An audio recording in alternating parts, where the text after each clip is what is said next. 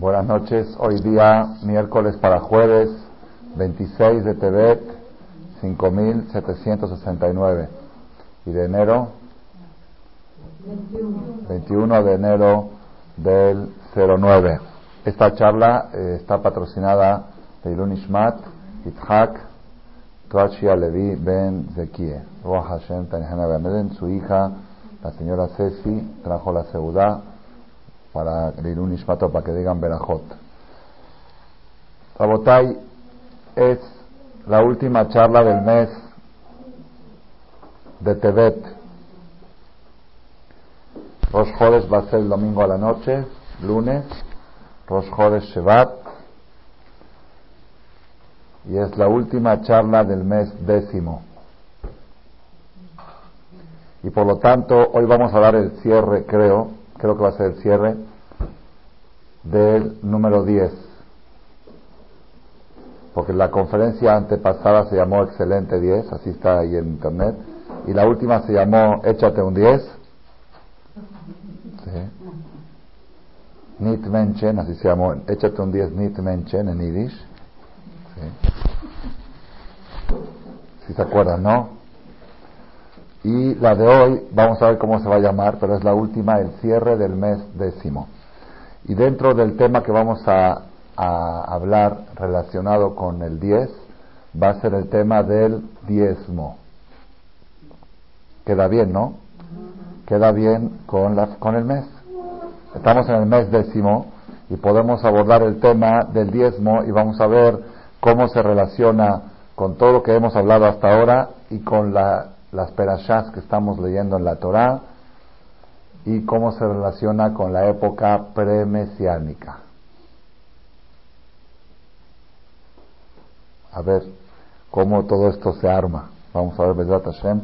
Van a ver ustedes cosas impresionantes, privilegio de este Kaal Kadosh que vino a escuchar esta charla y seguramente si se va a grabar, si Hashem quiere que se grabe, va a ser privilegio a otras miles de personas que están al pendiente para escucharla.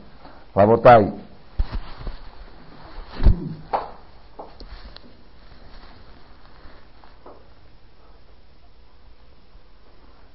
El tema del diezmo es un tema muy antiguo, muy antiguo, desde según en la Torah la primera vez que aparece el diezmo es en Abraham Avinu, cuando vino de la guerra mundial de los cinco reyes, él apartó el diezmo de todo el botín que había recibido de la guerra y se lo dio a Malkitzedek Melech Shalem, que era el hijo de, de Noach Shem, que llevaba una yeshiva, le dio el diezmo. Así cuenta la Torah en Génesis, Vaitenlo Maaser Mikol.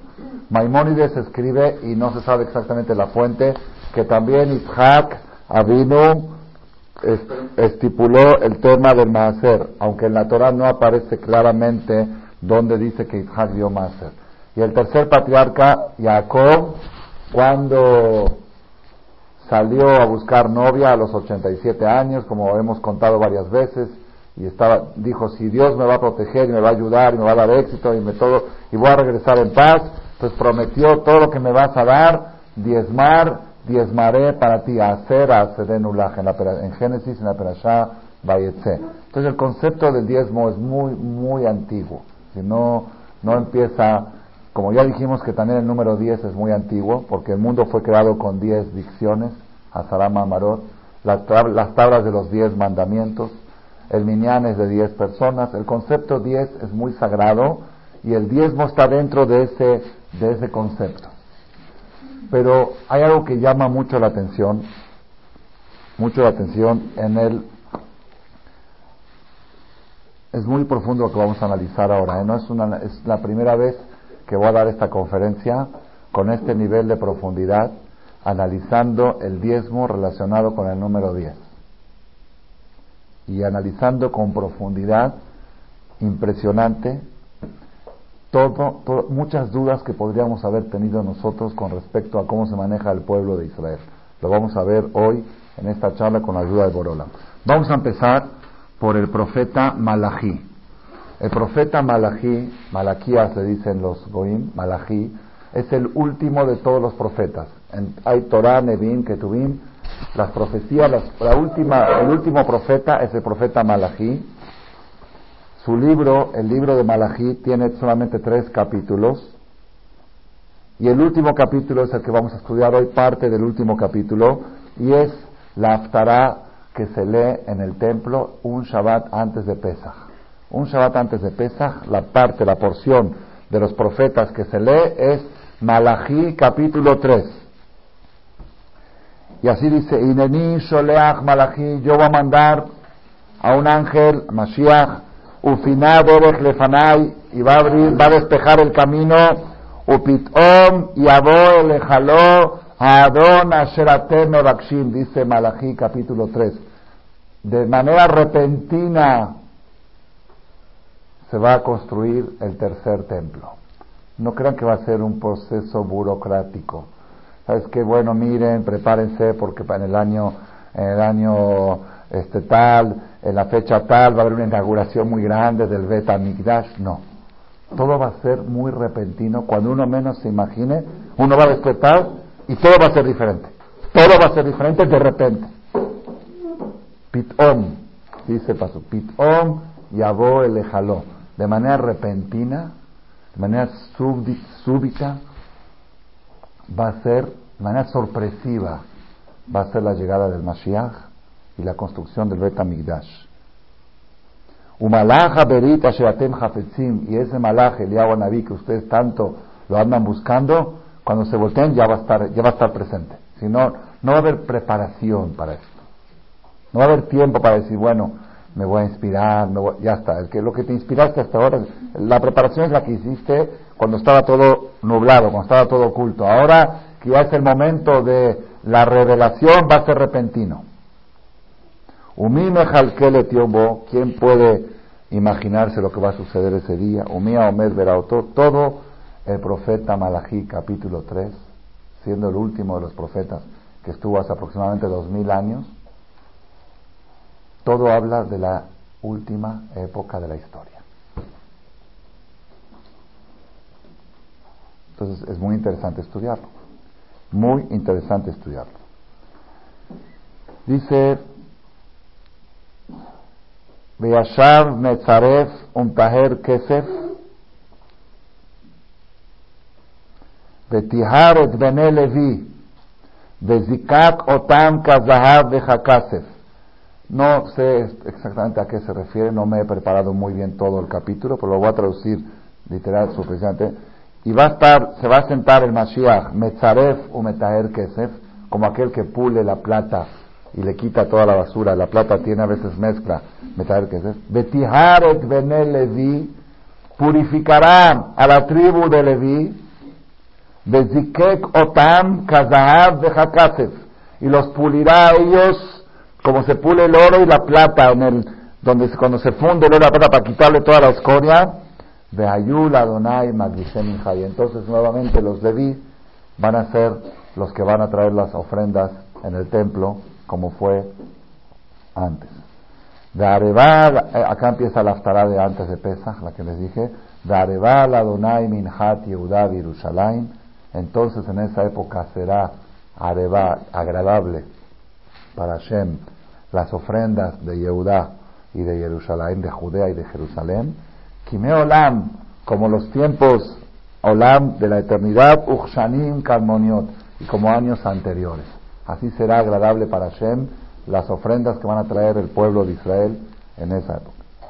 Bueno, y después empiezan cosas. Empieza a hablar de un juicio de un juicio que va a haber en esa época, en la época mesiánica o pre-mesiánica, y dice así, Dios dice en Malají 3, versículo 7, Lemimea botejem desde siempre ustedes se han apartado de mi camino, le dice Hashem al pueblo dice ustedes se han desviado, veloz martem, no han cuidado mi camino. Shubu elai veashuba lechem amar Adonai Tzebaot. Retornen hacia mí y yo retornaré hacia ustedes. Es la discusión eterna que hay entre el Creador y las criaturas, entre el hombre que es Hashem y la mujer que es el pueblo de Israel. ¿Quién tiene que dar el primer paso? Hashem le dice al pueblo de Israel, ustedes hagan Teshuvah y van a ver como yo retornaré hacia ustedes.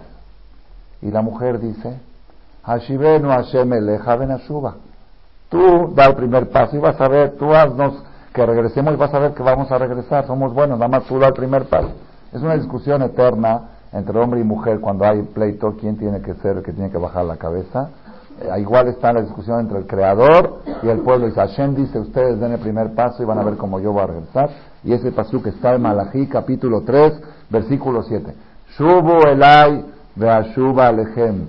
Retornen hacia mí y retornaré hacia ustedes. Estos días que estamos nosotros, esta temporada en el calendario hebreo, aunque aparentemente no tiene algún significado especial, pero cabalísticamente sí tiene un significado. Se llama la época de Shobabim. ¿Han escuchado hablar de Shobabim?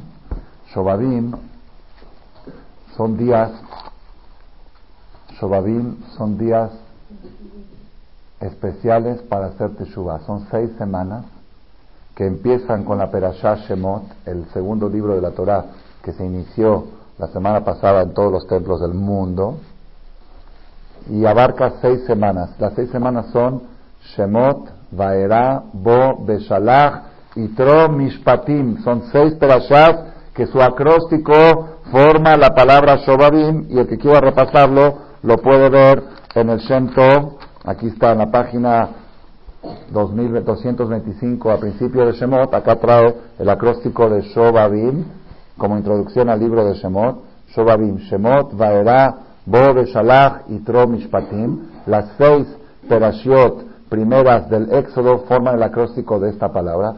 Son días especiales para hacer Teshuvah, para acercarse a Hashem, días muy buenos, muy propicios. Así tipo como los hacer Yemet Teshuvah, como los 10 días de Teshuvah entre Roshaná y Kippur, estas son seis semanas de Teshuvah. Mucha gente en el mundo que conocen los secretos de Shobabim ayunan estas seis semanas, lunes y jueves eh, ayuno de todo el día, si cenan en la noche, ayunan de mañana hasta la noche, mucha gente, muchísima. En la Yeshiva yo tenía amigos que ayunaban todos los días, mediodía, hasta la una. Y si no desayunaban, se paraban, si desayunaban hasta la una, todas las seis semanas corridas. Otros hacen ayuno de palabra. Aquí en Maguen David es sabido, una vez, es una vez al año, se reúnen en uno de los domingos de Shobaví, no sé cuál de ellos, uno de los domingos de estas seis semanas, y hay gente, un minián de personas, mucha gente, pero un minián de personas que no comen y no hablan y leen tres veces el Teilín completo, que dura nueve horas, tres horas cada lectura, en el Knis Magen David y, piden cosas. Son seis semanas muy especiales para acercarse a Boreolam y a veces también, como todo, cuando son seis semanas propicias, también son seis semanas peligrosas. A veces también han pasado cosas difíciles en esas seis semanas por lo mismo. Como son seis semanas para ser aprovechadas, el no aprovecharlas puede provocar algún tipo de, de, reclamo en el cielo. ¿Cómo no están aprovechando la importancia de estas seis semanas? Son semanas de Shobabim, de Teshuvah. ¿Qué, ¿Qué quisiera la palabra Shobabim? La palabra Shobabim, ¿qué es? Traviesos, rebeldes. Esto está basado en un versículo que está en el profeta que dice, Shubu Banim Shobabim, retornen hijos traviesos. Dice Hashem al pueblo, ustedes son mis hijos, pero son hijos traviesos, son hijos rebeldes. Ya dejen su rebeldía. Shubanim Shobabim. Entonces, ya estamos entrando en la atmósfera de que esta, estamos en la segunda semana, ya la primera ya pasó. La primera fue la de Shemot. Ahorita estamos en la segunda, en la de Baerá. Son, esas seis semanas son seis semanas de Teshuvah. Entonces, vamos a regresar al profeta Malachi. Dice el profeta Malachi que Hashem le dice al pueblo de Israel, y se ve que es la última de las profecías. La última de las profecías, en realidad, en realidad se, está viendo mucho en el mundo el movimiento de Teshuvah, mucho. Como yo le dije una vez en un seminario, dije, Rabotai, ustedes deben de hacer Teshuvah o por convicción o por moda. Ya está de moda. ¿Y tú qué? Yo ya hice Teshuvah, yo ya soy Shomer Shabbat, ya, hago Tevilá, ya cuido, ya soy kosher, ya está de moda, ya, ya es una onda. Es una onda a nivel mundial, ¿eh? A nivel mundial. En todo el mundo donde vamos, la moda es acercarse al judaísmo. ¿Ah? Es la moda. Hasta de Goim Barminan, hasta de Goim Barminan, sí también, hasta de Madonna, hasta de todo, sí. Madonna estudia Kabbalah, Barminan no sé. Todo tipo de cosas. Aquí tengo testigos. Cada miércoles en la mañana hay un Goy que viene Aquí me trae un sobre con su diezmo. Ahora no lo traigo aquí, lo dejé en la oficina. Un sobre con su diezmo es un chofer que gana. Yo sé cuánto gana, yo sé cuándo le suben el sueldo. Sí, porque antes me traía 170 pesos a la semana y me trae 230 pesos a la semana. Sí, se vale, se vale, tiene su, tiene su camino, ¿ok? Tiene su camino. Pero quiero decir, como dijo aquí la señora, que hasta está hasta de en el tema, el tema, yo una vez conté, no sé si está grabado, de una señora también que vino de un, de un lugar muy de, Puebla, de un lugar lejano, no era judía, era gentil, pero muy creyente y todo, y me trajo un sobre con su diezmo. La señora se veía muy así, pobre, pero cuando después abrí el sobre, después, había siete mil pesos. Se ve que lo había juntado durante un tiempo y me lo trajo un sobre. Lo más impresionante fue que a la hora que me lo dio, aquí estamos en este salón, a la hora que me lo dio, le dije, ¿le hago un recibo? Me dice, no. Le dije, ¿le hago un recibo o algo? Me dice, no. Así me dice, una señora como de 50 años nos dice, no, eso no es mío, eso es diezmo, eso no es mío, eso no es mío. Pero yo le digo, está bien, ya sé que no es tuyo, pero le hago un recibo. Ella no quería ni siquiera, porque un recibo es de un donativo, un donativo es algo que es tuyo. Pero dice, eso no es mío, eso, es el diezmo, eso no es mío. Así estuvo. Entonces, como dijo aquí la, la señora, este, bien dicho, el movimiento es a nivel mundial, pero en el pueblo de Israel está, está muy enfatizada la Teshuvah que se está haciendo a nivel internacional. Sin embargo, el profeta Malaquí, Malaquías, se ve que en su última profecía analizó de es lo que iba a pasar en la última época de la historia. Que Hashem le dice al pueblo de Israel, Shubo elay, acérquense, hagan Teshuvah. Sin embargo, hay algo muy curioso en este profeta. Inmediatamente cuando Dios dice, Shubo Elai, hagan Teshuvah, el pueblo de Israel contesta, va a Marten, y ustedes dicen, así dice Dios, ustedes dicen, Bamenashu, ¿de qué quieres que hagamos Teshuvah? ¿Estamos bien? Un fenómeno también muy característico de la época premesiánica que mucha gente dice, sí, yo quiero estar cerca de Dios, pero yo estoy bien, yo estoy bien. Esto se, se manifiesta en, en los dos ambientes, tanto en el ambiente no religioso, que hay gente que dice, oye, ¿yo qué hago? Yo no hago daño a nadie, yo no, esto no molesto, cumplo con mi deber, voy, cocino, traigo, atiendo bien a mi marido, el marido, yo, yo, que, yo, yo, estoy bien, ¿de qué quieres que haga Teshuva? ¿De qué, qué? Eh, eh, está bien eso del tefilín, eso no es tan importante, está bien, sí, sí, pero no, sí, pero no, no, pero sí, pero lo principal es que yo soy una persona buena. Esa es una opción, pero también en el mundo religioso hay un problema, porque la misma de Teshuvah es para todos, y en el mundo religioso es más difícil cumplir esta misma. La gente dice, a ver, yo conozco una señora, este, eh, viene a veces a esta clase, una señora que respeta, eh, son Baal pero ella respeta todo bien, Shabbat, Kasher, ya se cubre la cabeza, sus hijos están en la escuela de Torah, todo está muy bien, muy bien. Entonces un día llegó aquí un jajam, grande, y ella fue, me contó después ella porque tuvo un incidente ahí, y le dijo, Rab, ¿qué más puedo hacer? Yo quiero hacer Teshuvah, ya como que uno dice, a ver, ¿qué? A ver, dime qué. Shabbat, cuido bien.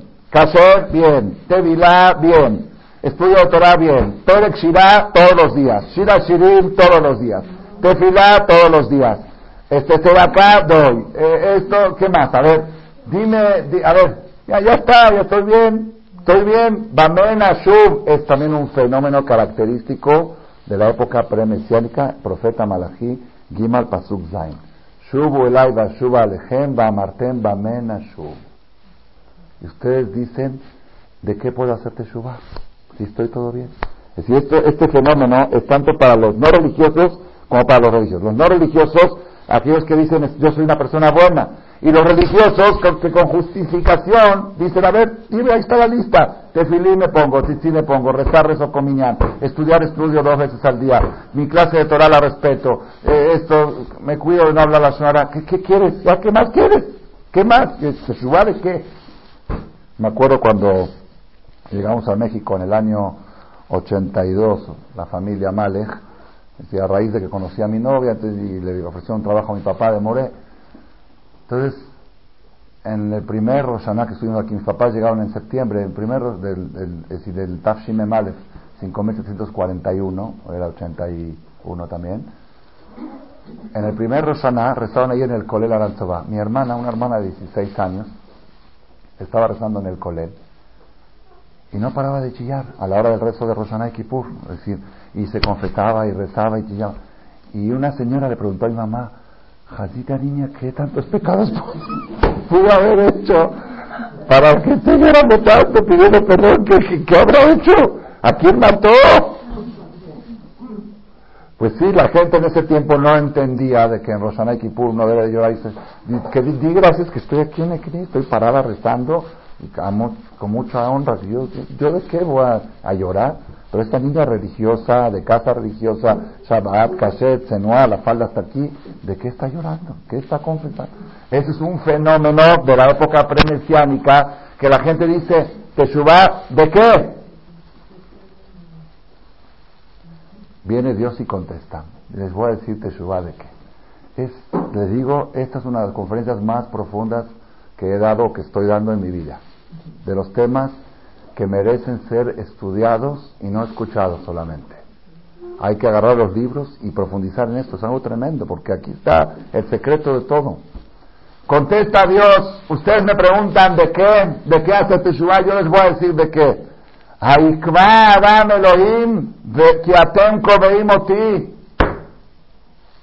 ¿Acaso una persona puede robarle a Dios?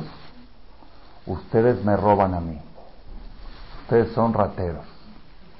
Rateros, pero rateros de Dios. Le roban a Dios. ¿Acaso se le puede robar algo a Dios? Así, así, el, mismo Hashem cuando contesta, él dice, ¿acaso han escuchado alguna vez que alguien le robó a Dios? Pues ustedes le roban a Dios. Va Marten, y ustedes dicen, Vame que nosotros te robamos a ti. Barminan. Yo algún día me metí al Kinis y robé algún libro, alguna cosa de fue a Rivkaba Zohar también era asistente de nuestras conferencias, que Hashem le de para que pueda volver a asistir. Una señora. ¿Y qué más? Okay. Sí, y los soldados que están también heridos de la guerra, hay, hay 50 soldados heridos, 20 de gravedad, que Hashem les dé Hay uno que está en coma, pero está mejorando. Uno dice, dicen ustedes, yo te robé a ti, Dios. Yo alguna vez me metí al templo y me llevé una equipa, o me llevé un libro, o me llevé algo del templo, yo me robé un Sefer Torah. Yo te robé a ti. Bame que anuja, ¿cómo puedes pensar, Dios, que yo te voy a robar a ti? Contesta Hashem, contesta Dios, sí. Ustedes me roban a mí a nacer el diezmo. Cuando ustedes se abstienen de darme el diezmo, me están robando. Y de eso quiero que hagan teshuva. Hagan teshuva de eso.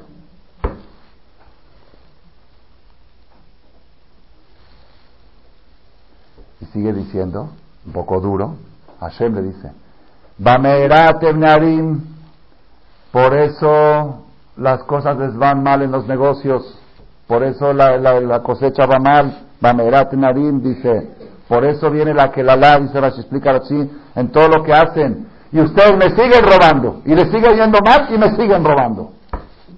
Y no se dan cuenta que es por eso todos los problemas. Así dice el profeta Malaquí en última profecía, último capítulo de todos los profetas. Aviu escola hacer el beta otzar. Traigan todo el diezmo, todo, no dice parcial. Traigan todo el diezmo a donde deben de traerlo, el beta a los tesoros de Hashem. y que nunca falte comida en mi casa, dice Hashem. En la casa de Hashem, que no falte la comida en las yeshivot. Y pruébenme, pruébenme con esto, dice Hashem. Prohibido probar a Dios. Prohibido. La persona que dice me voy a poner tefilín a ver cómo me va, es una prohibición. De las 365 prohibiciones de la Torah es lo lo de no pruebes a Dios. Prohibido poner a prueba a Dios con ninguna mitzvah de la Torah, solamente con una. Acá está en el profeta. Esta es la única excepción. De todas las 613 mitzvot, hay solo una que no solamente está permitido probar a Dios, Dios te ruega, te suplica, pruébame. ¿Qué pruébame? Y lo está, si ustedes traen todo el diezmo, si no les voy a abrir a ustedes etarubota en las ventanas de los cielos. Se van a abrir los cielos de portones. Varicotí la gen y les voy a advertir a ustedes bendición. Varicotí la gen berajá az beli dai. ¿Qué quiere decir beli dai? Hasta sin dai, sin, sin que puedan decir dai. Explica la Gemara beli, la palabra beli quiere decir sin, y beli también quiere decir desgaste. Cuando algo se desgasta, una ropa desgastada es balui. Dice hasta que se le desgasten los labios de decir basta, ya es mucho dinero, ya no sé qué hacer con tanto. Basta. Imagínate que uno empieza a recibir, le toma un millón más, un millón más. ¿Sabes que no te, ya basta, basta, basta, y sigue, y te sigue, ya basta. Se te van a gastar los, se te van a secar los labios de decir basta, decir suficiente. Dai, dai que sí suficiente. Suficiente, suficiente gasta los labios. de la Gemba entonces no va a haber más este, daños. Ahí en los tiempos antes era del campo no van a haber langostas que coman el producto del campo. et Gem y todos los goyim van a decir dichosos de ustedes. Kitiu et Jefet Amar Hashem Entonces, aquí hay algo impresionante. Yo lo quiero analizar con profundidad, no así superficial. No superficial. Está diciendo Hashem en la época premesiánica, hagan teshuva hijos míos, hagan teshuva y van a ver como yo voy a retornar a ustedes. Y todos decimos, ¿de qué quieres que haga teshuva? Dice Hashem, dejen de ser rateros, dejen de robarle a Dios. Y todos contestamos, ¿qué? Va, mira, yo, ratero, y a Dios menos. Todavía en el negocio, no todo puede ser, pero a Dios, yo le voy a robar algo a Dios. Sí, mi diezmo. Y por, por eso tienen todos los problemas. Y pruébenme. ¿Por qué dice pruébenme? Porque en todas las mitzvot no es forzoso, no es forzoso que uno que se ponga tefilín le vaya bien el negocio o le vaya o que se cure un enfermo. No, hay, no puede ser que sí, pues sí ayuda. Las mitzvot ayudan, pero no, pero puede haber otro, otros cálculos que hagan fallar. Entonces, si tú no pones en prueba a Dios con el tefilín y le falló, entonces ya empieza a faltar la monada el tefilín, por eso no, no, se puede probar. Tú tienes que hacer las cosas porque así deben de ser y no con interés. No a prueba, no probando a Dios. Pero hay una sola cosa que Dios dice, pruébame. ¿Por qué? Porque si te dice pruébame, quiere decir que esta es infalible, esta no falla. Esta no tiene excepciones. No tiene exclusión, no tiene cláusulas. Que esta funciona, pero hay algunas cosas que pueden hacer que no funcione. No.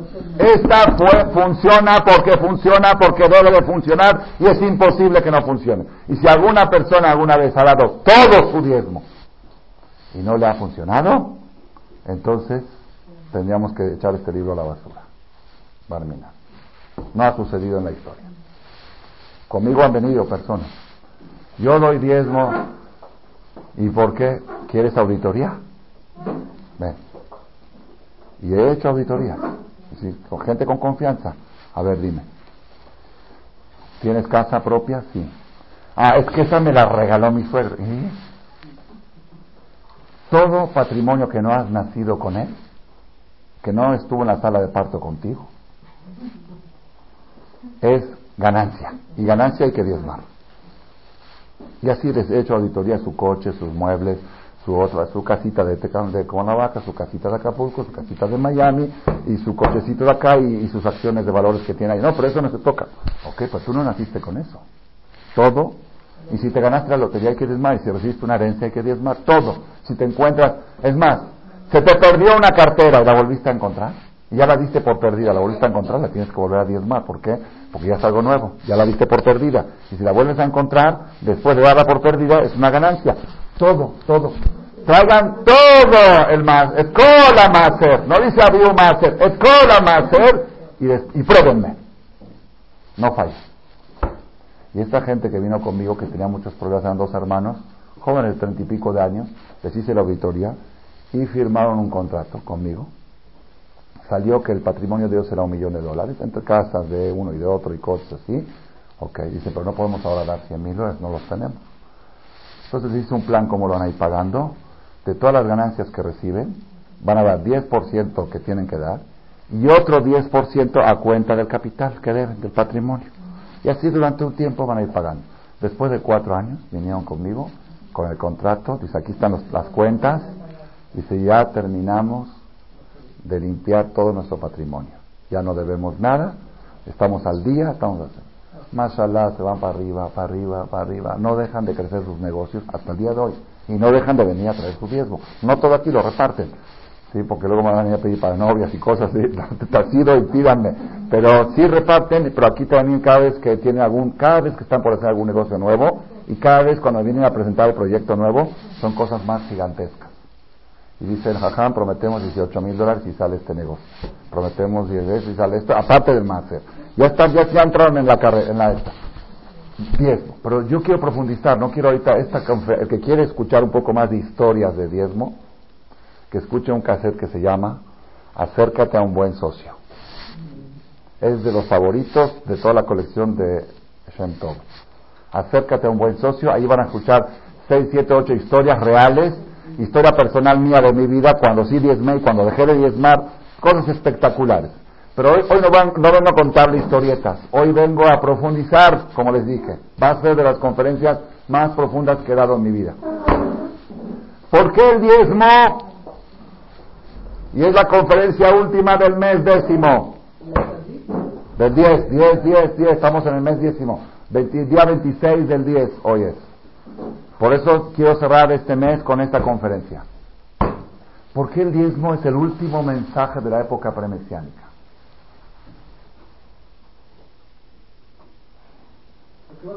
¿Por qué? ¿Por qué ese, ¿Y por qué eso es tan... Está bien, es una misma, yo sé que es una misma, pero hay muchas mismas, hay 603 de misbot. Eh, esto, esto es lo que Dios quiere que hagamos Teshuvah, esto, ay, no hay mucho, muchas cosas que, que, que mejorar, esto, el Ramoshe Feinstein, ustedes han escuchado hablar de Ramoshe Feinstein, es uno de los grandes, grandes eruditos que tuvo el mérito de nuestra generación. Falleció hace como cuánto morá, hace como 15 años, creo, 20. Estuvo en Estados Unidos, falleció a los 90 años más o menos. Él fue rabino en Rusia 50 años y en Estados Unidos 40. ¿Sí? Uno de los más tiene libros, famoso, el eh, Aish Moshe le llama, hay un libro, lo sacaron en español, su historia. El Ramoshe Feinstein tiene siete tomos de preguntas y respuestas que le preguntaban de todos los temas que no se pueden imaginar, trasplantes de órganos, los temas más sofisticados de la edad moderna, se los pregunta la pasteurización de la leche y el kashrut y bishulgo y todo lo que se puedan imaginar de todo tipo de preguntas, cuándo se puede desconectar a un enfermo, la eutanasia, de todo tipo y todo está muy bien basado y contestado.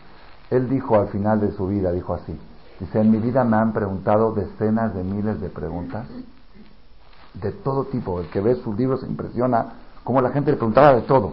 hay dos cosas que nunca me han preguntado. No, eso sí, eso sí, eso es lo que más pregunta. Y lo que yo siempre contesto, vengan en 15 días. Generalmente se arreglan, y si no, ya no tiene arreglo el matrimonio. Así, así más o menos funciona. Generalmente así es. Generalmente, vengan en 15 días. Porque te hablan en caliente, ¿sí? caliente, vengan en 15 días. Rabotai, dos cosas nunca me han preguntado, dijo la Moshe Feinstein. ¿Cómo dar el diezmo? ¿Y a qué escuela mandar a los hijos? Para eso todos se creen rabinos. Cada uno es jajam. Yo sé, yo, yo, yo sé administrar mis finanzas y sé administrar mi familia. Ahí que no se metan el rabino. Sí, como trasplante de órganos, sí. Eso sí le vamos a preguntar al rabino pero que el Rab empiece a saber mis cuentas y a decirme cómo tengo que dar mi diezmo, o que me empiece a decir a qué escuela tengo que mandar a mis hijos, eso no le preguntaron, nunca. Y son las dos últimas profecías de Malají. La del diezmo, ¿y cómo termina Malají? ¿Saben cómo termina Malají? Final, final, final, final. Zichru Torah Moshe Abdi. Recuerden la Torah de Moshe, mi siervo. Asher todo Joreb, que lo entregué en Arsinai. Y no anojí soleach lachem et Eliyahu Anabí, yo les voy a mandar a ustedes a Eliyahu Anabí, Lifne, Boyo, Mashem, Agadol, Anorá, antes que venga el día tremendo, el día impresionante, formidable. Recuerden la Torah de Moshe. Dos mensajes hay en el tercer capítulo, el diezmo y el estudio de la Torah. Y en estas dos cosas, dice de Feinstein, son las dos que no me pregunta la gente. Diezmar el dinero y diezmar el tiempo. Para estudiar Torah. ¿Qué, qué, qué, es, ¿Qué es lo que está escondido acá? ¿Qué es la profundidad de lo que está escondido acá? Vamos a hacer a un lado el tema del diezmo, lo, ponemos en suspensión y nos pasamos a otra cosa. Y luego regresamos y armamos la jala para ver la, profundidad de estas cosas, la botella. Estamos leyendo en la Torah esta semana una de las, de, las cosas más esenciales del judaísmo, que es Yetziat Mitzrayim, el éxodo, la salida de Egipto. Ahí está basado todo. ¿Cómo empiezan los diez mandamientos? Anoji Hashem me lo queja, yo soy Dios, tu Dios, ¿que qué? No dice que cree el mundo. Asher Otzetija me eres Mitzrayim, que te saqué de la tierra de Egipto, eras esclavo, eras Igir, estabas en un campo de concentración durante más de 80 años, esclavizado, aplastado, humillado, tus hijos eran echados al río, tú, cuando cuando faltaban ladrillos ponían a tus hijos, todo, como cuenta la Torah todo lo, terrible que fue la esclavitud de Egipto y yo te saqué de ahí. la salida de Egipto. Esta salida de Egipto, como toda, como toda historia impresionante, tiene héroes. ¿Quiénes son los héroes? Y una tercera, Mora su nombre. Se baja autoestima, Mora. Su nombre, se le olvidó. Ah, Moshe, Aarón y las mujeres de Moshe, Aarón y, Miriam. La Gemara dice Am Meshulash. Coel le dice a él, Aliede Meshulash, Moshe, Aarón y Miriam. Los tres héroes de la historia son Moshe, Aarón y Miriam. Moshe, pues quien, sin duda, ¿no? Aarón era el que lo acompañaba a Moshe en todas las misiones con el faraón. ¿Y Miriam por qué? ¿Qué hizo Miriam? ¿Ah? Sin Miriam no habría Moshe. ¿Cómo? ¿Por qué? Sin Miriam no existiera Moshe. Dice la señora aquí muy bien, porque ella se quedó mirando cuando la mamá arrojó a, Moshe en el Moisés, en el canasto, en el río, por el miedo de que vengan los egipcios, arrojó ahí. Miriam se quedó de lejos a ver qué pasaba. Y cuando vino Batia, la hija del faraón, y trataron de darle pecho, y no quiso el bebé mamar, entonces se acercó Miriam y dijo, oye, ¿quieres que busque una nodriza judía? Quizás los bebés judíos no maman de no judíos, quizá tiene algo así, a ver, probablemente le dijo, ok, y fue a quien trajo a su mamá. A su mamá de Moshe, que le dé de tomar leche, dice la Gemara, ven a ver cómo es la conducta de Hashem, que el rey faraón dice, todo niño que nace que lo tiene al mar, y Hashem dice, este niño no va a morir, y no solo que no va a morir, su mamá le va a dar leche y le van a pagar por darle de comer a su hijo. ¿Han visto alguna vez una mamá que ha cobrado por darle de comer a su hijo? Una sola vez de la historia. Una vez de la historia le pagaron a una mamá por darle pecho a su hijo. ¿Quién? La mamá de Moshe. Y todo quien lo provocó Miriam, porque si Miriam no estaba ahí en el panorama, no sabemos cómo voy a seguir la historia. Pero no solamente eso, Miriam no solamente salvó a Moshe, Miriam provocó la gestación de Moshe. Porque el papá de Miriam se divorció de su esposa, de Yochebed. Amram divorció a Yochebed. ¿Por qué la divorció? Dijo, ¿para qué voy a traer hijos? ¿Para que los tiren al mar? Si a ti te dicen, nace el bebé de la sala de parto directo al mar, ¿qué dices? Pues, ¿para qué me quedo embarazada? Y como no había anticonceptivos antes, no, era difícil cuidarse, dijo, mejor me separo de Yoget. Vino Miriam, la niña de cinco años, le dijo, papá, ¿por qué te divorciaste de mamá? Le dice, porque no puedo traer hijos, porque los hijos los van a tirar al mar. Y si no ves el decreto de Paró, le dijo Miriam, tú, papá, tú eres peor que Paró. Porque Paró dijo, niños al mar y niñas que vivan. Y tú dijiste, ni niño ni niña. Tú eres peor que paro. Porque el paro es 50% y lo que tú hiciste es el 100%. El papá reconoció su error. Y dice la Torah, cuenta la Torah en esta perashá de Shemot, en, en Éxodo 2, capítulo 2, Vayelech ish mi bet levi, vaikach et bat levi. Acá, acá empieza mi conferencia. No en tiempo, ¿no? Pero acá empieza el tema. Vayelech ish mi bet levi, vaikach et bat levi. Y fue un hombre de la familia de Levi, de la tribu de Levi, y se casó con la hija de Levi. Yochebed, la mamá de Moshe, era hija de Levi. Ambram era nieto de Levi. Ambram se casó con su tía. En ese tiempo se podía. Fue un hombre nieto de Levi y se casó con la hija de Levi. Y se quedó embarazada la mujer y tuvo el niño siete mesinos, por eso lo pudo esconder tres meses, porque los goim esperaban el embarazo a los nueve y después ya no lo podía esconder más, lo tuvo que arrojar y a toda cuenta. Pero la Torah resalta, Ish mi bet Levi, Vaikach et bat Levi. Un hombre de la familia de Levi tomó a la hija de Levi. ¿Está bien? Entonces, Rabotai, la gestación de Moshe Rabenu fue por medio de su hija Miriam, la hermana Miriam, que ella le dijo al papá, tú estás haciendo peor que el faraón. Es decir, una mujer, una hija que reprochó a su padre por el control de natalidad, en, en palabras modernas. ¿Quién eres tú para privar un niño de nacer? Es que me lo van a tirar al mar, ¿y si es niña? Y al final fue niño y se salvó y salvó a todo el pueblo de Israel. Entonces los tres héroes son Moshe, Aarón y Miriam, los tres descendientes de Leví. Bueno, ¿y qué tiene que ver Leví? ¿Qué tiene que ver Leví? ¿Qué tiene que ver Leví? Espérense, espérense, están, están espérense. Ahorita se van a agarrar muy fuerte, muy fuerte. Leví era el décimo hijo de Jacob, el número diez. Ay, me equivoqué.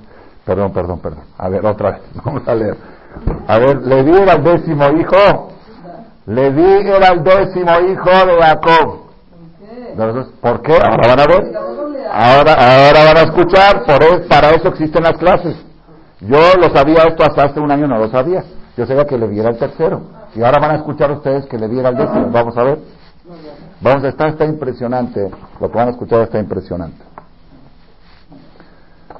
Cuando viene el ángel y se pelea con Jacob en Génesis, antes de que Jacob se enfrente a Esaf, se enfrenta con el ángel de Esaf. ¿Se acuerdan la historia? Se quedó Jacob solito y un ángel se peleó con él. Y estuvo en peligro Jacob y acabó cojo del pie y de ahí salió la mitzvah del nervio ciático que no se... Muy bien. Bueno, ¿por qué el Balaj lo atacó a Jacob? No existe que un tzadik o una persona esté en algún peligro sin causa. Siempre tiene que haber una causa. Siempre, dice la Moramilla, porque se quedó solo, eso es lo que yo sabía desde chiquito. Pero por eso crecemos y estudiamos más y aprendemos más. No desde chiquito digamos, ya que se queda solo, se quedó en peligro, se puso en peligro de noche, se arriesgó su vida, ok. Pero ahora vamos a escuchar algo más. Que dice acá el Targum, Jonathan Benuziel, que estuvo hace dos mil años, y también está en el Midrash. Dice así. Se quedó Jacob solo y se peleó un malaj con él, un ángel con él. ¿Qué le dijo el malaj? ¿Con qué lo agarró? Le dijo, tú antes de salir de casa de tu papá, cuando te escapaste de tu hermano a buscar novia, prometiste. Hiciste una promesa que si Dios te va a cuidar y te va a proteger y te va a dar pan para comer y ropa para vestir y vas a regresar en paz, ¿cuál fue la promesa? Todo lo que me des diezmar, diezmaré para ti, así lo dijiste. Dice, no has cumplido con tu promesa. ¿Por qué no has cumplido? Porque tienes doce hijos y una hija y no los has diezmado a tus hijos.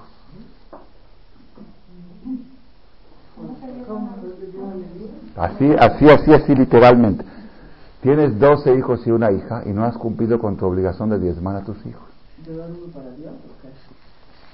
Inmediatamente, hizo, dijo Jacob, inmediatamente, ¿eh? dentro del pleito, dijo, ahora, ahorita mismo lo voy a resolver. ¿Cómo? Dijo así. El diezmo hay que dar diezmo, pero aquí hay un problema. Hay cuatro hijos primogénitos de mamá. Son cuatro madres. Y el primogénito de mamá pertenece al Cohen. ¿No, se pidió? Ese no es mío, ese de por sí. Entonces, ¿cuántos hijos tengo? Ocho. ¿Cómo diezmo ocho? Así traen y todo exacto. Me quedan ocho, dice, porque cuatro no son míos, cuatro son primogénitos, el primogénito es del Cohen. Me quedan ocho. Entonces empezó a contar, empezó a contar de Simón. No, Rubén no cuenta, Rubén es primogénito.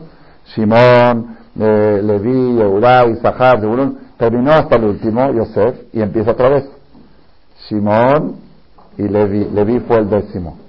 Eran, quedaban ocho, ¿no? ¿Quieres diezmar? ¿Cómo se puede diezmar? Uno, dos, tres, cuatro, cinco, seis, siete, ocho. Ya no hay más. Entonces empieza otra vez. Nueve es el uno y diez es el dos. Entonces Leví fue el décimo. En ese momento dijo Jacob, este es mi diezmo. Leví. Leví es mi diezmo. ¿Ah? Entonces, hoy que estamos en la última conferencia del mes décimo, aprendimos algo nuevo. Leví, que son los héroes de la historia de la salida de Egipto, Moshe, Aarón y Miriam, y Bet Levi, et Bat Levi. Es el décimo, ¿está bien? Bueno, espérense un poquito, espérense un poquito. Ahí va, ahí va. ¿A quién se le daba el diezmo?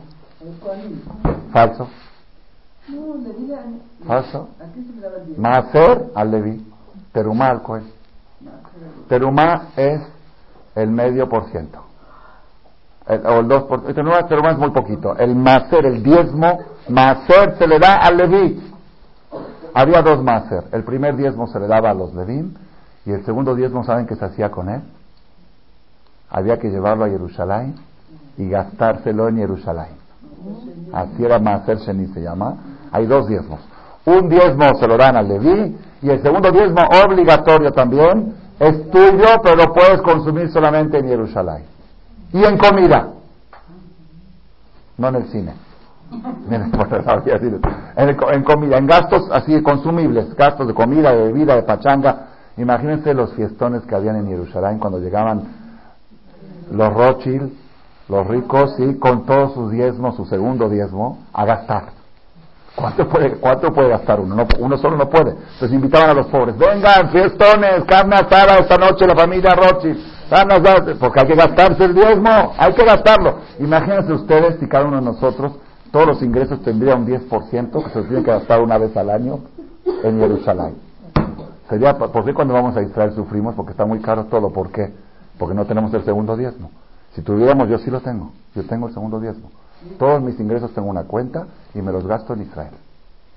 Cada vez que voy y nunca sufro cuando gasto. Porque al revés, se va juntando y tengo.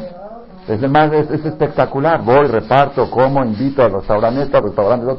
¿De dónde está el millonario Raúl Male? No es millonario, tiene, tiene un diezmo acumulado y se lo tiene que gastar aquí. El segundo diezmo me voy en dos semanas, Bienvenidos. Hasta los boletos de avión también los pago con eso. Con ese segundo diezmo porque es ir a Israel, ir a Jerusalén, es mitzvah. Entonces había dos diezmos. Primer diezmo a los Leví, el segundo diezmo a comerlo en Jerusalén. ¿Ok? Rabotai, el mensaje de los dos diezmos es el mismo. Y ahorita vamos a escuchar cuál es el mensaje. Y les voy a leer Maimónides el último capítulo de Maimónides, del último libro de Maimónides, el libro Zeraim, Alajoche, Mitad Obed. Me gustaría que lo apunten porque con esto pueden ustedes dar respuestas a muchas personas que preguntan preguntas raras. Preguntas o preguntas difíciles de contestar. Difíciles de contestar. Maimónides, el tratado de Maimónides es el Zeraim, Zeraim donde habla de todo Alajot de lo que son la siembra, la cosecha. Al final, los últimos tres fin del libro, dice así. Kol Shevet Levi, el último capítulo de Manuel habla de la tribu de Levi. Las obligaciones de la tribu de Levi. Kol Shevet Levi, toda la tribu de Levi, Muzharim, están advertidos, tienen prohibidos, una prohibición exclusivamente de ellos, Sheloin Halu Beret Kenan prohibido tener tierras propias en la tierra de Israel. La tierra de Israel se repartió, es la herencia, en doce tribus. En esas doce tribus no entra Leví. Entró Efraín y Menashe de Yosef. Se repartió en doce, pero Leví tiene prohibido el Leví recibir herencia y patrimonio en la tierra de Israel. Prohibido. Shema Israel. La tierra prometida. La tierra prometida para todos menos para Levi. Shema Israel. Y segunda prohibición que tiene, y también están advertidos de la Biblia, ¿eh? Cuando van a la guerra, cuando los soldados van a la guerra, se reparten el botín. Cuando hay botín, el botín se reparte. La mitad se da al templo y la otra mitad entre los soldados. En esa mitad que se reparte entre los soldados, los soldados de la guardia y de la retaguardia, todos comparten igual. Todos pueden recibir menos los Leví. Leví tiene prohibido recibir un quinto del botín de las guerras. Ni de la tierra de Israel, ni del botín de las guerras. Shenemar, ¿de dónde lo aprende Maimonides? Un pasuk, un versículo en la Biblia. Lo la Koanim Alvim, prohibido que tengan los Koanim y los Levim, Kol Shevet Levi, toda la tribu de Levi, Helek Ben Israel. No pueden tener ninguna parte y herencia en la tierra de Israel. De Omer, Helek Babizad en Helek es parte, participación en el botín, en reparto de utilidades, y Najalá es posesión en la tierra de Israel. No pueden. Y un Leví que fue y exigió y tomó parte del botín, le dan 39 latigazos como si fuera uno que comió taref. Hizo un haram, es un haram de Torah, un haram, igual como comer taref. No puedes recibir dinero del botín. Y no puede, y si un leví fue y se apoderó de una tierra de Israel, dijo, a mí me toca, yo soy judío, yo soy descendiente de Abraham, Isaac, Jacob, esta es la tierra prometida a nuestros padres, y aquí es mi, aquí es mi tierra, le dan 39 latigazos. Señor, los levín tienen prohibido, jazitos leví uno se vuelve, no, esto cuando se heredó la tierra de Israel, cuando se entregó la tierra de Israel, cuando Joshua conquistó la tierra de Israel, repartió a todos menos a los Levín, y para siempre los Levín tienen prohibido tener posesión en la tierra de Israel y tener parte en el botín. Si el gobierno llega a decir, el gobierno de Israel ahorita llega a decir de la guerra de Gaza, no sé si es que hubo alguna utilidad, le vamos a repartir a los soldados y algún soldado es Leví, perdón, yo no puedo, yo soy Leví, no puedo recibir. Pero pueden tener una casa en Israel. Casa sí, casa puede tener, pero no pueden tener campo de trabajo, campos de agrícolas, de lo que era en el tiempo negocios. Dice acá, Velama, pregunta Rama, Velama, ¿y por qué los Zahar Levi no tuvo Zehut Levi de tener parte en la tierra de Israel? Es algo tremendo que por eso dije esta clase no es superficial. El que se pone a pensar no puede dormir de noche de esta pregunta. Uno de los hijos de Jacob no tiene derecho a la herencia de la tierra prometida.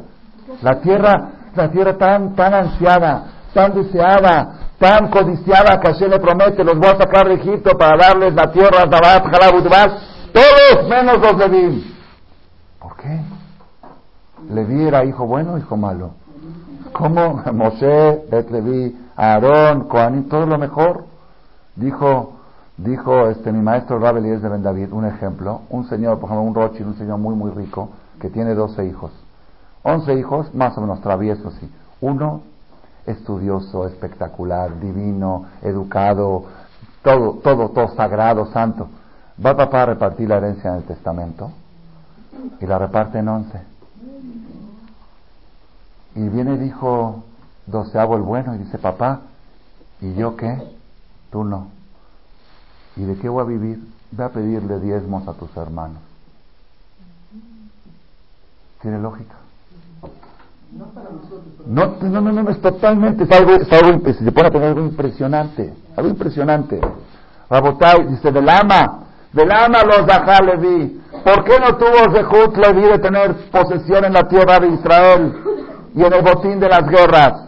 מפני שהובדל לעבור את השם ולשרתו ולהורות דרכיו הישרים ומשפטיו הצדיקים לרבים, porque la tribu de Levi fue asignada para servir a Dios y para ser los instructores de Torah del pueblo de Israel, como dice el Pasuk, en la perashá de Zota Yoru, Mishpateja, Leakov, Israel. Ellos son los que están encargados de transmitir la Torah de una generación a otra. Y por eso que, Refika, Uvdelu, Midarjea Olam, Hashem los aisló de los negocios, del mundo de los negocios. Lord Milhama tampoco los aisló de no salir a la guerra, no van a pelear, no van al frente de batalla. Que Sheab Israel velo nohalim, y tampoco reciben herencia de la tierra de Israel, velo zohim leatzmam, bekoach y no tienen negocio autosuficiente, no pueden ser autosuficientes. El Ahem Hel Hashem, sino son los soldados de Hashem. Y así como los soldados del ejército, su manutención está a cargo del gobierno, los soldados de Dios, la manutención está a cargo de Dios. Y por eso no pueden tener su propio negocio. Tú eres soldado del gobierno de Hashem y él se encarga de que comas. Tú haz su trabajo. Behu Baruch Música, Makadosh Baruj él es el que les da de comer en su mesa. Dice, estos son mis hijos, mis soldados, comen, son los soldados de Hashem. Shenemar el queja, Después continúa Maimónides diciendo, Velo Sheret Levi Bilbat, y no solamente uno de la tribu de Levi, sino Kol Ish Beish, cada hombre y hombre, Mikol Baolam, cualquier persona del mundo, y deducen de rama aunque sea hoy. Cualquier ser humano Ashernadodá Rujó, que decidió que él quiere ser Leví. Vedinoma y entendió de que lo correcto en la vida es aislarse para ser un soldado de Hashem y él decidió voluntariamente, los Levíim son forzados, aunque no quieran tienen que ser soldados de Hashem, pero cualquier persona del mundo que voluntariamente quiera ser soldado de Hashem, Arez de Nitkadesh Kodesh Kadashim, esa persona es sagrado de lo sagrado y Hashem se va a encargar de que nunca le falte nada. Así trae Maimónides y con esto termina el libro. Concluye su libro con esto. ¿Qué es, qué es lo que está escrito aquí? Es, esto es algo impresionante, Rabota. Impresionante. ¿Por qué? Hay, acá viene el punto que les dije de profundidad. Nosotros tenemos en el concepto de acá, ¿cómo entendemos? Cuando hay una persona necesitada, hay que ayudarlo. Cuando hay una persona necesitada hay que ayudarlo. ¿Por qué? Porque hay una persona necesitada. Ojalá si esa persona no necesitaría. Ojalá, como le dijo una vez un filósofo griego, Arabia Kiva, si Dios ama a los pobres, ¿por qué no les da lana? Entonces, si Dios no les da, es porque los quiere castigar, entonces yo, ¿por qué les voy? Así, un así mentalidad griega. existe Dios, ¿verdad? Si Dios decidió que ese sea pobre es porque quiere que sufra. Entonces, ¿quién soy yo para hacer lo que no sufra? Así le preguntó. La respuesta está mucho más contundente que la pregunta. Le contestó lo deshizo. Muy bien contestada la pregunta. Pero entonces, una filosofía es, mira, hay gente necesitada, hay que ayudarla. Inshallah que nunca haya gente necesitada. Aquí tenemos con nosotros, aquí está en México, este, una persona, un señor, que Yehudi, Kasher, todo bien. Él tenía su negocio de panadería, hacía pan en el estado de Nueva York y mantenía a su familia de 17 hijos. Con honor, dejaba nunca rico, pero nunca le faltó nada. Un día a las 5 de la mañana salía rumbo a su panadería y un goy que le había despedido hace tiempo, un kushi, ¿sí? de venganza, lo golpeó, le aventó primero un fierro, luego lo golpeó, estuvo 30 días en coma Estuvo seis meses en el hospital luchando entre la vida y la muerte. Los doctores decían que no la iba a contar. Salvó la vida, pero no pudo salvar la vista. Al no poder salvar la vista, perdió su negocio, por supuesto, no puede trabajar. Casó ya varios hijos, no sé, siete, ocho, nueve hijos, pero no vio a ninguno en la jupa. Lo sintió, pero no lo pudo ver. Y aparte está dando vueltas en el mundo buscando quizá alguna nueva tecnología que pueda devolverle la vista ya se ha gastado muchísimo dinero y cada año viene a México y a otros países su yerno que deja también su trabajo para dedicarse un mes a su suegro, para ayudarlo a recortar fondos para sobrevivir, tiene que vivir, ahora vive en Jerusalén y tiene 17 hijos y tiene que casar, dentro de un mes y medio va a casar a un hijo, no tiene ni para el traje de boda para comprarle. Y viene aquí, está aquí, lo invité para que venga por si alguien me pidió de favor, la mañana vino, la gente le dio, por si alguien le puede pedir permiso a su marido para, para darle algún donativo. Está aquí el Señor cuando... No, Aparte, los hajamín de la ciudad lo recomendaron mucho Rav Shueke, Rav Sabor, y Rav Shueke dijo que el que quiera una verajá especial, que sepa, que sepa que la verajá de este tzadik, así dijo él, la verajá de este jajam se cumple porque no tiene yetzerara. No, no tiene, ya no puede, no puede, aunque quiera tener, no tiene maldad. Es solamente es criar a sus hijos y casarlos y aceptar el decreto de Borolán con simjá, con alegría, él reza todos los días, va a la tevilá, y su yerno está aquí haciendo el trabajo de acompañarlo. Rabotay, pero no, es, no, no, quiero, no quiero desviar el tema.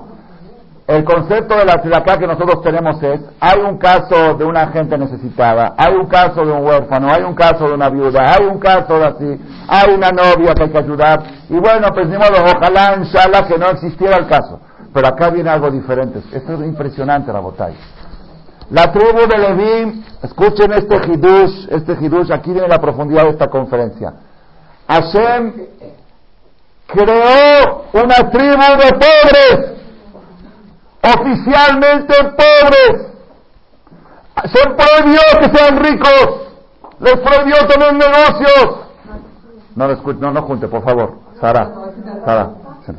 Es que aquí viene la conferencia. Hashem creó una tribu, un sector del pueblo, un 8% que son la tribu de Leví, oficialmente mitzvah de no tener negocios. Prohibido tener propiedades. Prohibido tener herencias, prohibido repartir el botín. Bueno, déjalos. Si quieren ser ricos, hablan que son tzadikim, que estudien mediodía, que trabajen mediodía. No, no, eso es que lo haga Rubén, Shimón, Yehudá, esos que trabajan mediodía, que estudien mediodía. Pero tiene que haber una tribu, un 8% del pueblo de Israel, que tienen prohibido trabajar. Prohibido, así está, así está la Torah, pero claramente, prohibido trabajar. Oye, ¿de qué van a vivir si no van a trabajar? De los diezmos. Pero entonces aquí hay una cosa rarísima. Uno dice, Hashem, esto parece una vacilada. Les, los, obligas a ser pobres y a pedir limosna. Y a mí me obligas a darle a alguien que tú le prohibiste ser rico. Le prohibiste, le él quiere ir a trabajar. Le dice Hashem, no, tú eres Levi, tú no trabajes. Tú sigue en el templo. Y el que va a comer te van a traer el diezmo. Pero eso es algo rarísimo. ¿Están escuchando esto? ¿Por qué? ¿Por qué Hashem creó un sector de Israel obligatoriamente pobres? No sé si pobres, pero dependientes, no autosuficientes, que no tengan negocios, que no trabajen, que no tengan dinero propio, que dependan de los diezmos. Se ve muy raro. Hashem, esto no existe en ninguna religión. Todas las religiones dicen hay que ayudar a los necesitados pero inshallah que no necesiten nunca.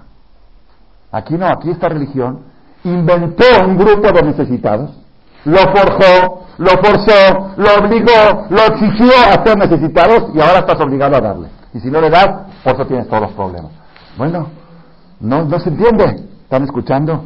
¿Cuál es, cuál es, cuál es, cuál es la, la, la gloria de toda esta conferencia?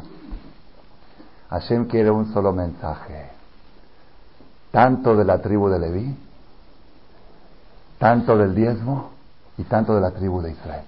Un solo mensaje, ¿cuál es? El hombre originalmente cuando Dios lo creó no debería de trabajar. El trabajo fue una maldición. A raíz del pecado de Adán Arishon le dijo Dios, con el sudor de tu frente comerás el pan. Está en Bereshit, el que no lo cree que lo lea adentro con el sudor de tu frente comerás el pan. Eso fue después del pecado. Hashem creó Adam y cuando venga el Mashiach no van a existir los negocios y no va a haber dólares y no va a haber pesos y no va a haber bolsa de valores y no va a haber joyas y no va a haber venta, no va a haber compra. Va a haber como Adam Arishon antes del pecado. El ser humano no nació para trabajar. El trabajo es un accidente. Es un accidente como resultado de una falta cometida por el ser humano. Es un castigo. Así como el dolor de parto es un castigo. Así como la menstruación de la mujer es un castigo. Nueve cosas para la mujer y tres para el hombre. Así está en la Torah. Estoy viendo adentro, no estoy diciendo nada nuevo. Pero ¿cómo Hashem podía? Hashem sabía que el mundo corría el peligro de convertir al trabajo en un ideal y hasta llegar al nivel de decir, ¿y por qué esos abrejín se están ahí en el colel todo el día? Pues que vayan y que trabajen, que dicen que el colel, que no tienen, que no alcanza. Si todos los mexicanos Yehudim diezmaríamos, ni un colel estaría en crisis. Es más, Se tendrían que abrir nuevos colelín porque no saben qué hacer con tanto dinero. La crisis es porque no hay diezmos. Y al no haber diezmos, los ricos se hunden. Así dice el Pasuk en Malají, profeta pre-mesiánica. Yo no les puedo contar las cosas que pasan por mi mesa de ayer a hoy, de multimillonarios, que en secreto no, puedo decir nombres, nos dejarán decir, están al borde de la quiebra mamás, y no lo puedo decir porque si lo digo, ya pierden el crédito y ya no pueden salir adelante.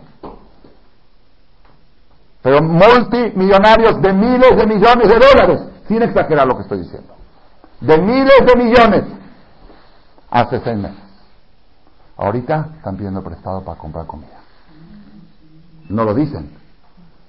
Me dijo una de las personas que les prestó. Y aquí está el secreto. Esos cuatro mil millones de dólares que tenían hace seis meses hubieran sido diezmados. El patrimonio es eterno.